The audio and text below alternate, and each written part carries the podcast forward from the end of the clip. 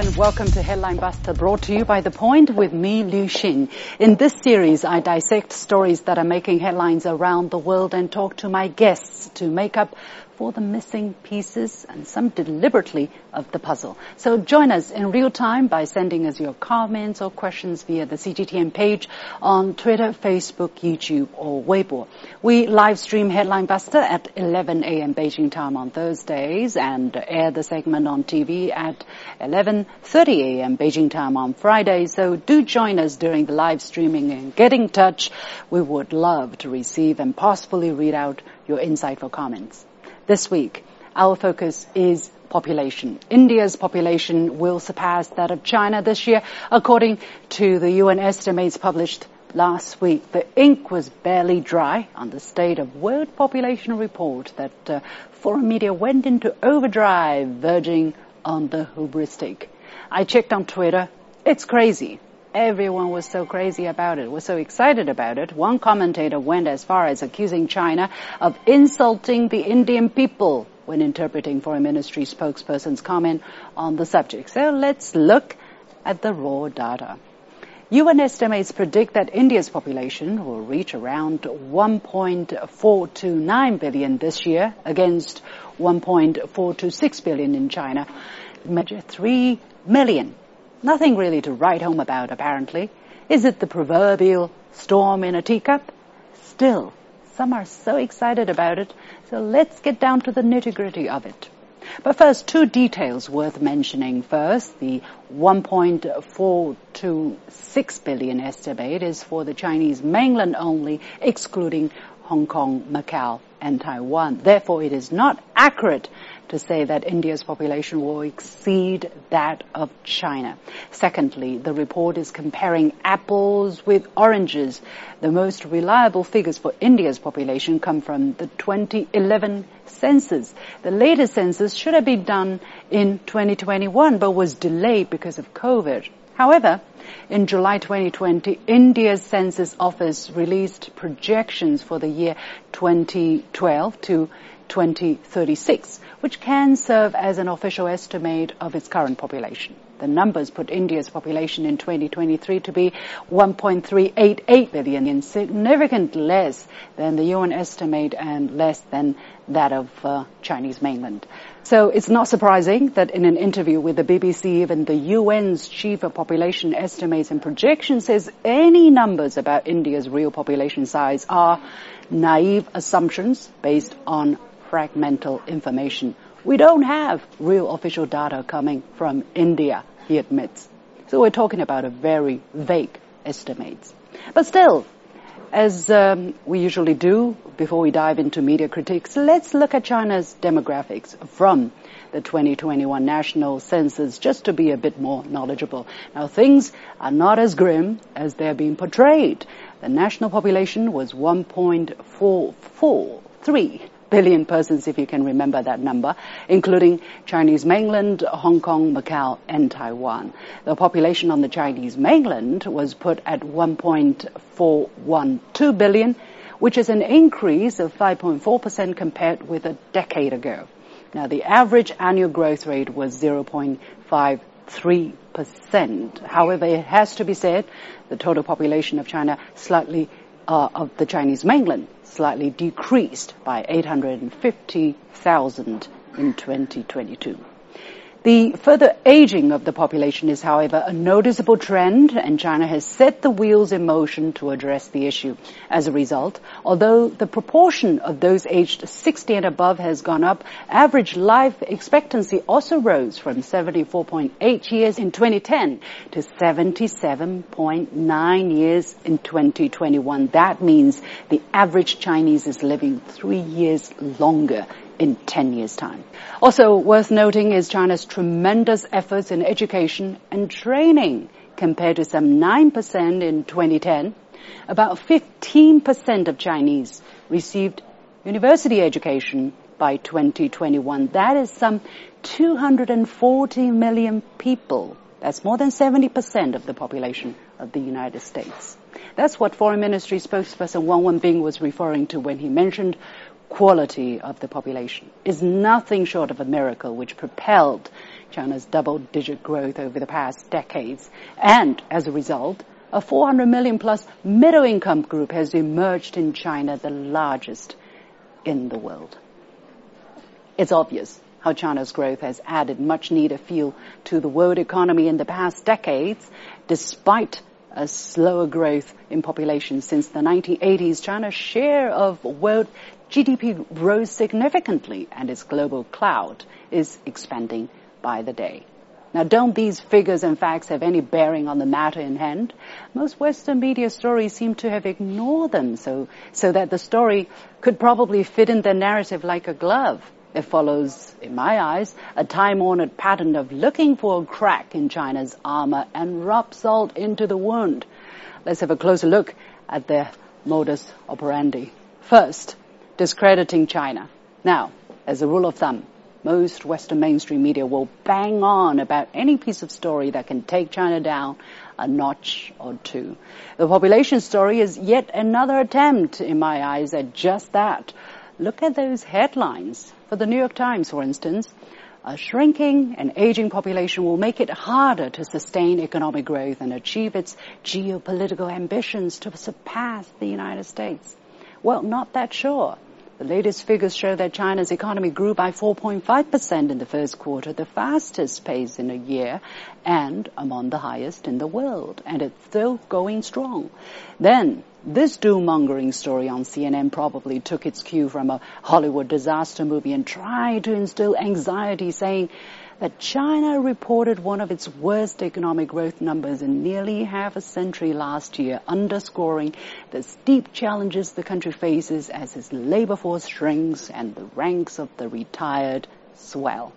Well, well, well, that's a bit rich coming from a media that claims to be the most trusted name in the news, but cherry picks what it deems newsworthy. Why not use the 4.5% number, as I said? Maybe that won't fit into the narrative so nicely? And this New York Times article closes ranks around that feeling of global impending doom and blames China's so-called shrinking population. China struggled for years to curtail its rapid population growth. Now that its population is declining, economists and others fear serious implications for China and countries around the world. This article portrays China's population growth slowdown as entirely negative and filled with dire, if not catastrophic, consequences. These stories are highly misleading in my eyes because they take into account raw figures and not the actual trends and the larger picture. For instance, did they mention that India's population growth is also slowing? Fertility rates have fallen from 5.7 births per woman in 1950 to 2.2 today. Do Western media have similar concerns about India's population? Apparently not. Why? Well, there seems to be a consensus in, in some in the West that uh, India is a democracy, therefore one of us, and communist or autocratic China, one of them. So when it comes to demography, one man's meat is another's poison. China's huge population was problematic, but not India's, because India is even more now a democracy, a larger one the NRIT goes a little bit overboard and prophesizes the advent of an Indian century. Exit China, enters India.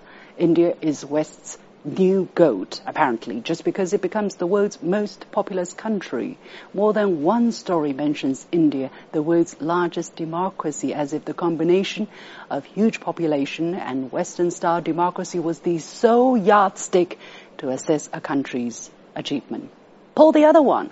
Are Western media genuinely happy for India, or is it merely a more convenient pawn in Western eyes, a force numerous enough to counterbalance China? But the icing on the cake is that such a perspective is also fraught with Western-centric bias and smacks of China bashing. Let's go back to this piece from the NYT claiming that um, China's shrinking population is a problem for everyone. Well, should it actually read China's shrinking population is a problem for the West. because the article says that a shrinking population could mean a decline in spending by Chinese consumers, threatening global brands depending on sales of products to China, from Apple smartphones to Nike sneakers.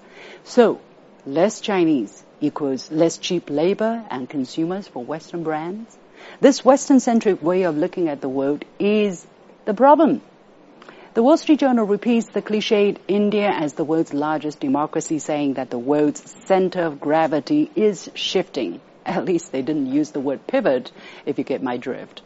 So, India's larger population makes it a natural partner and investment destination for the United States. It may be unpredictable and have a tendency to assert its own interests, but what the hey, they can make big bucks, big bucks, can't we? It might even be a bonanza like China 30 years ago. The Wall Street Journal sees India as the next world factory and discusses how the West can tap into the Indian market. Can India simply replace China and does the West regard these countries as mere tools? On the geopolitical front, is China bashing with no holds barred. If India's decision not to join sanctions against Russia has raised concerns among Western countries, the main concern remains China. What's the logic? And India can get a free pass on global sanctions against Russia as long as it is one of us that is building close relations with the US, Japan, and Australia in the Quad grouping, so on and so forth. QED. The Wall Street Journal has made a valid point, though, that the world's center of gravity is shifting towards the South and developing countries. And for Western countries, there has been another tectonic shift. It's not my way or the highway anymore. China and India are both major developing countries and BRICS partners. And if size matters, it's not just about population. Together, we do represent almost one third of the world's population, and our combined economic strength can make a positive and significant impact. China welcomes India's development and hopes that India will leverage its demographic advantage to find a development path that suits its own needs while contributing to global development and peace. What's not to like about that? You have been watching Headline Buster brought to you by The Point with me, Liu Xin. We'll take a short break and when we come back, four guests from China and India and the United States will join us to talk about this issue. Stay tuned. Welcome back to Headline Buster brought to you by The Point with me, Liu Xin. I'm pleased to be joined for our panel discussion, uh, Ms. Zhang Xiaoyu, Research Fellow from the Center uh, for BRIC study of uh, Communications University of uh, China. Senior Asia Pacific International Relations Policy Specialist uh, Gupta from the Institute for China America Studies joining us from Maryland, the United States um, Professor Michael Powers from the School of Economics and Management of Tsinghua University, and last but not least, Professor Huang Yinghong from OP Jindal Global University, joining us from Shenzhen. The warmest welcome to all of you. So uh, let's uh, get to the discussion uh, once again. Um, what we're talking about is based on incomplete data, estimations used uh, based on incomplete data that uh, uh, India is projected to surpass China's population by the middle of this year. But the trend is there, that is for sure. And I also want to say, although we were just looking at the story about uh, unemployment challenge in India, there is also an unemployment challenge in China, especially among young people. That has to be said. So let me go to Ms. Zhang first. Uh, what is your assessment of the importance of size when it comes to population. Does size matter or should other factors be taken into equal consideration? Uh, thank you for having me here today. I think it is important to discuss uh, population scope at the moment because it means the market size in general. But more importantly, we need to think about the challenges of the population scope because if we want to um, uh, to see the demographic dividend, we need to solve many problems. Actually, China has done a great job during the last past uh, during the past four decades. Uh, we we have more young people to be educated. And uh, India is facing uh, challenges as well now. Uh, I would not say quality but social challenges for young people, including education, uh, medicine, and also uh, caste discrimination in higher education and general society, uh, especially. So, uh, what we are going to talk about the uh, population scope and also including the population trend in future. I think more importantly, we should pay more attention to problems and challenges, especially in these two aspects China mm-hmm. and India can share many experiences together. Okay, Mr. Gupta, your take. Uh, you know, population is both an asset. It is also a liability. It's what you do with it. But if it, if you do succeed in, in, in, in educating your population and using it to its maximum produ- uh, productivity, a large population is obviously very, very helpful because it creates a huge domestic market from an economic standpoint. I would say one more thing though. Population is not all that it's cracked up to be. Population is important as part of GDP growth, yes, but also the other important transitions, you know, transitioning from, from, from farm to city, that itself inheres huge amount of productivity, productive capacity. Uh, the transition from state to market, I think, have created the potential for great growth. It depends on what you do with it. Mm.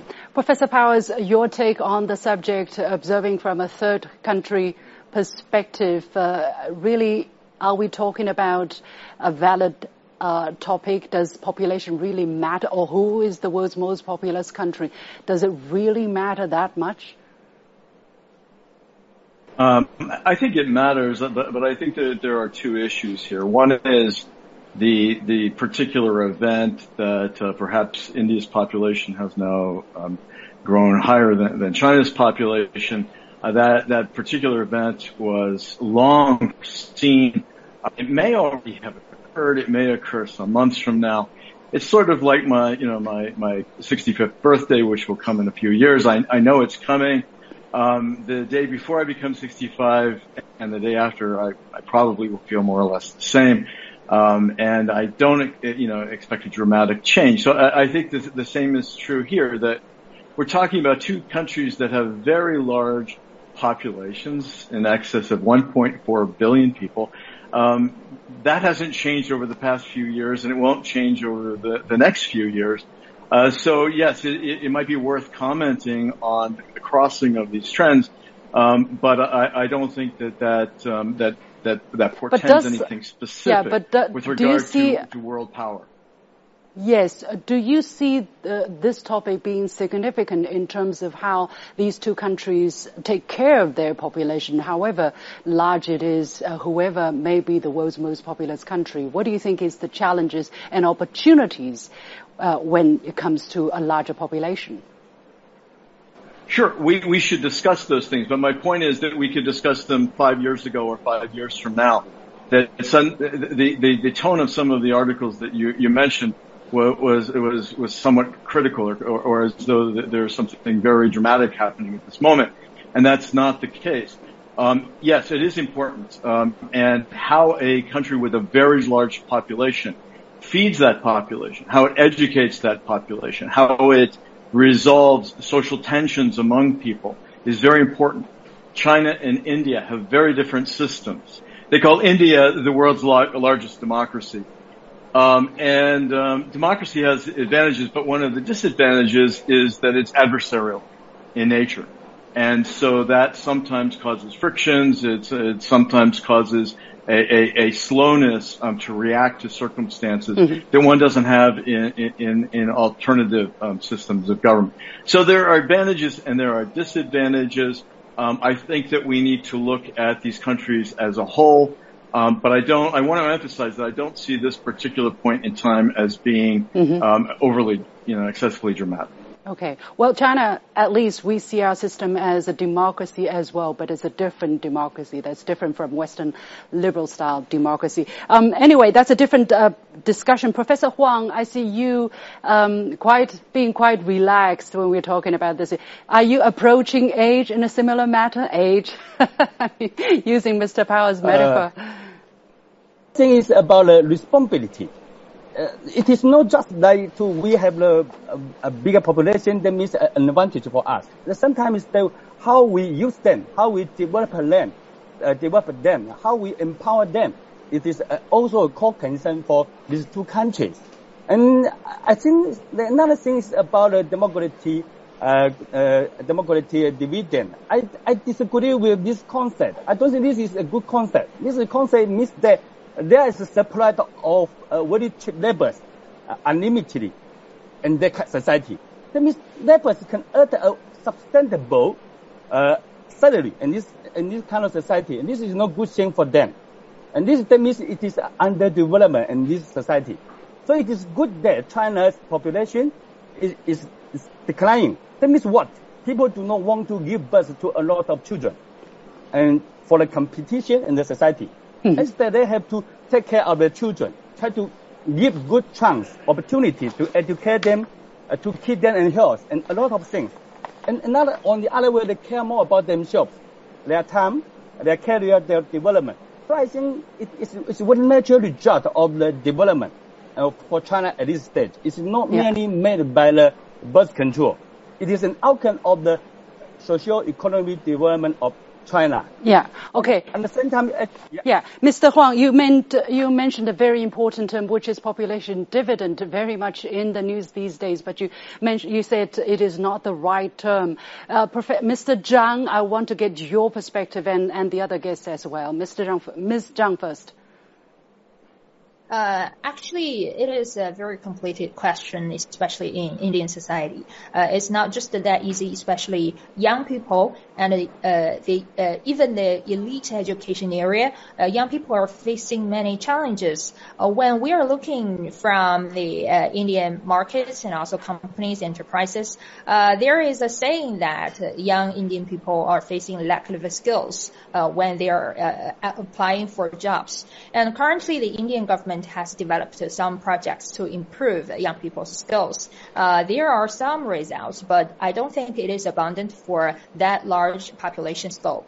And uh, also in China, we can see that young people currently uh, are also facing challenges sometimes in employment. But uh, the question is, young people in China uh, is with better higher education background, and also uh, in India, on the other hand, we see that elite students, especially from the IIT, they prefer to go to Western societies, especially the United States mm-hmm. and also the UK uh, for uh, jobs, but Chinese elites are more likely to stay in China. So that is the difference, and uh, mm-hmm. that is the point yeah. we should pay attention to. Okay, yeah. Mr. Mr. Gupta, what is your take on the legitimacy or whether the, the word population dividend is really something to celebrate?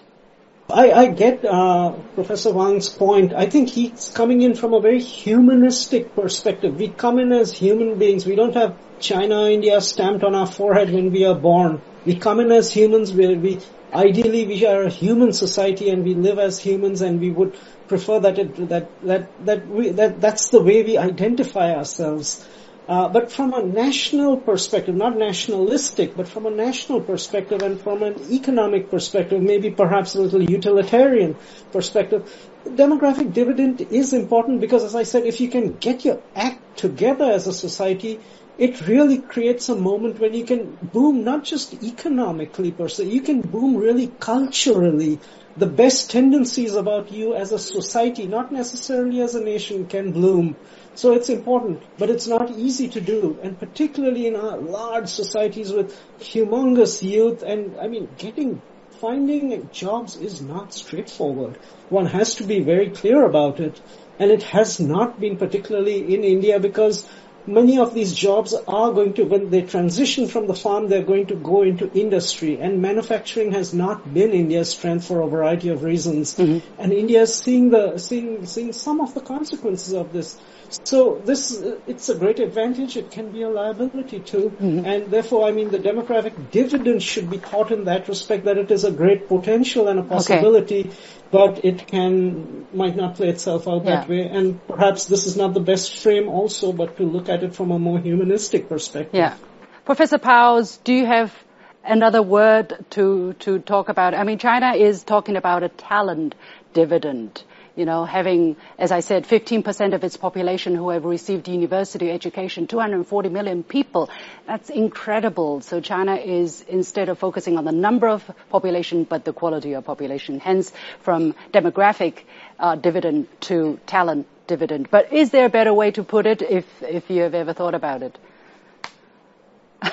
There, there, there, possibly is a better way to put it. The, the, the, use of terms like quality and quantity um, with regard to human beings probably uh, isn't the best choice of words. Uh, but I, I, think that with what what should be noted is that China has a very strong system of education, a very um, a very open, equitable system in which people have opportunities from all parts of the country, um, and a very strong um, a higher education system, university system. We now have trained uh, millions of people, and actually, um, now more of the challenge is, is, to find good jobs for, for those people. The, the country certainly has grown. Um, it leads in many aspects of telecommunications and information technology um, and logistics and so forth.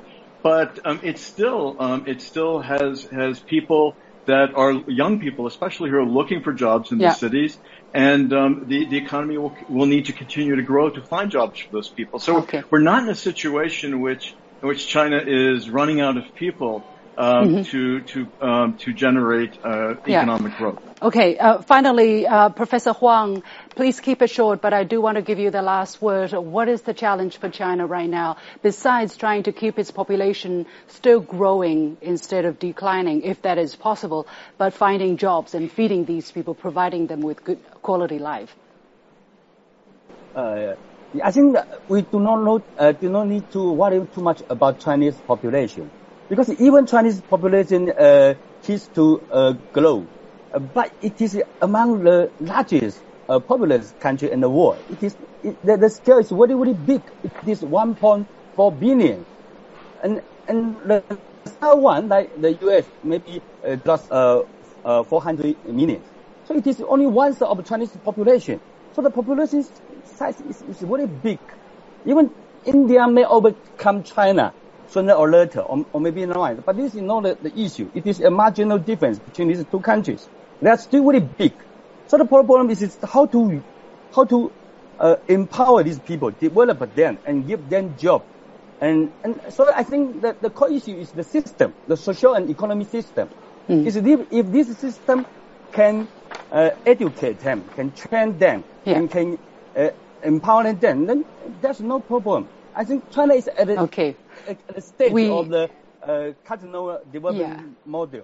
It's a different stage from the India. Yeah. Right, right. We have to leave it there, and um, unfortunately, but very important topic and a very interesting one. Many thanks to Ms. Zhang Xiaoyu, research fellow with the Center for BRIC Studies from Communications University, from Communication University of China, uh, Sourabh Gupta from the Institute of China America Studies, joining us from the United States, Professor Michael Powers from Tsinghua University joining us from Beijing and Professor Huang Ying Hong from OP Jindal Global University joining us from Shenzhen, Southern China. And with that, we come to the end of this edition of uh, Headline Buster brought to you by The Point with Li Luxin. As always, you can follow me on Facebook and Twitter using the handle Luxin in Beijing. On behalf of the whole team, thank you for watching and have a great Labor Day holiday.